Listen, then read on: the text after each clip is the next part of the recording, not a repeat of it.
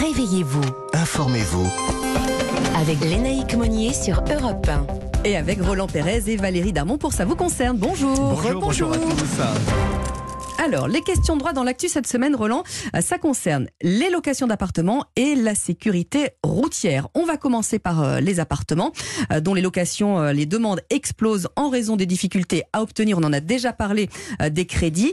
Et la question qui se pose, ben, c'est de savoir s'il y a un propriétaire, ce qu'il a le droit ou non de vous demander comme justificatif pour consentir un bail, parce que parfois c'est gratiné. Hein. Oui, c'est gratiné. On a l'impression que le propriétaire a véritablement tout pouvoir. Oui. Et on se dit, si on ne décroche pas l'appartement, euh, bah, on a envie de lui faire plaisir. Mais pourtant, la loi s'invite quand même dans ce débat et on n'a pas à donner là, tout, tout ce que demande le propriétaire. Alors évidemment, il va demander des documents d'identité.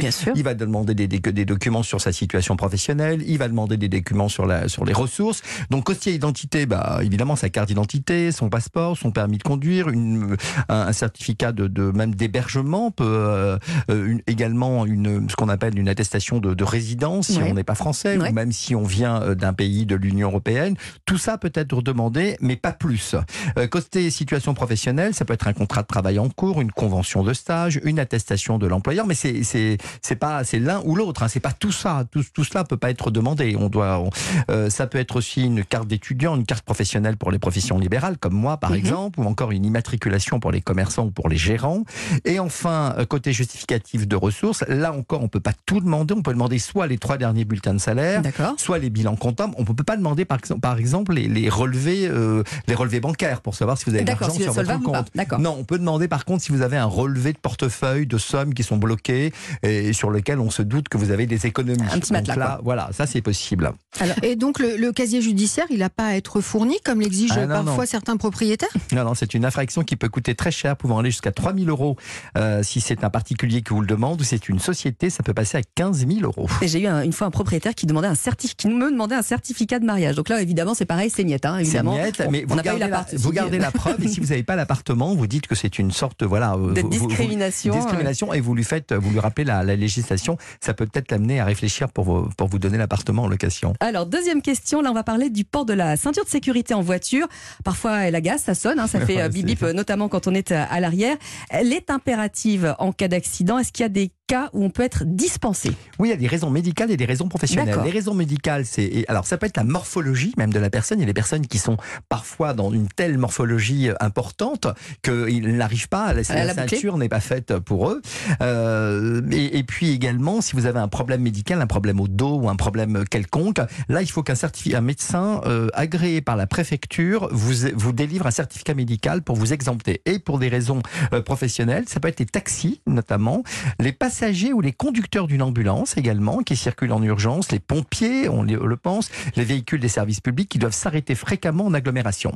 Et Roland, euh, pour les véhicules de, de collection, euh, donc évidemment très anciens, il n'y a pas de ceinture de sécurité. On fait comment? Qu'est-ce qu'elle dit la loi là, Là, là- là aussi, il n'y a pas d'obligation, mais attention, ne faites pas monter les jeunes enfants dans la voiture de, tonta- de tonton Alfred. hein. Et alors, côté sanctions, Roland le rappelle, un 750 euros max et 3 points de moins Exactement. euh, sur le permis de conduire. Valérie, tout autre chose.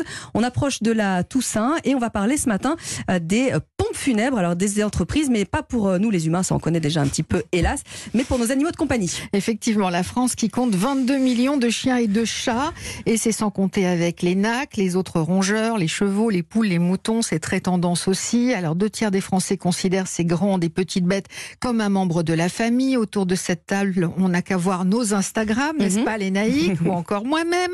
Et sur les 1,5 million et demi de décès annuels de chiens et de chats, 750 000 sont incinérés. Alors combien ça coûte? 100 à 300 euros euh, la moins chère parce qu'elle est collective. Pour les cercueils, 100 à 150 euros pour du carton, 400 pour du bois, jusqu'à 300 pour une urne. Ah. L'addition peut vite monter. Alors comment se passe l'organisation d'un enterrement pour son animal?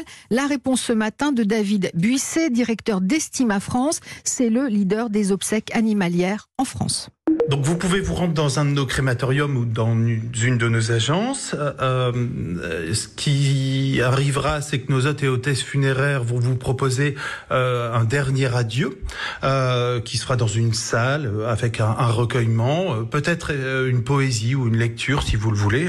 Y a, on n'aura pas de difficulté là-dessus. Et donc ensuite, vous pourrez choisir entre plusieurs types de services funéraires. Dont un qui se passera dans notre crématorium, où là les familles sont accueillies par nos hôtes et hôtesses funéraires et assistent, si elles le veulent, à la crémation de l'animal. Euh, donc les dépouilles euh, sont euh, présentées dans un cercueil qui bah, va être refermé et qui va servir à l'introduction du corps. cercueils qui bien souvent sont au carton pour des raisons écologiques. Malheureusement, nous n'avons pas la possibilité d'incinérer des cercueils en bois. Alors, il existe une trentaine de cimetières hein. euh, animaliers. Oui, on pense à nos animaux hein, sur tout le territoire. C'est pas assez. Les crématoriums sont donc en pleine expansion. Surtout que je crois qu'il est interdit, et on y pense pourtant, hein, enterrer son chien euh, ou son chat dans son jardin. Euh, il y en a encore beaucoup qui le font. Est-ce qu'on a le droit, Roland, ou pas? Alors, avant 2021, on avait le droit de le faire si l'animal ah était de moins de 40 kilos. Aujourd'hui, ce n'est plus possible. C'est seule l'incinération ou l'inhumation dans un cimetière animalier. Cela étant, je pense qu'on peut obtenir des dérogations un peu exceptionnelle en fonction de l'habitation que vous avez, si elle n'est pas à côté d'un cours d'eau. Il faut demander en fait euh, l'avis d'un hydrogéologue pour savoir si votre terrain peut recevoir euh, l'inhumation d'une dépouille d'animalière, Alors en tout cas, il y a quand même des petits rituels hein, pour vous aider à traverser cette épreuve. Alors par exemple, marquer physiquement en ce moment euh, très précisément comme planter un arbre hein, pour symboliser, symboliser sa mémoire, avoir un lieu de souvenir partagé pour toute la famille, libérer évidemment vos émotions en écrivant une lettre ou encore en dessinant sur le cercueil ou sur l'urne euh, un petit dessin, ça c'est vraiment bien pour les enfants. Et puis se réacclimater à la vie quotidienne sans son compagnon en démarrant de nouvelles activités. Et eh ben on a bien le moral. Merci beaucoup Valérie Darmon et euh, Roland Pérez. Dans un instant, le rappel des titres et Christophe Bordet.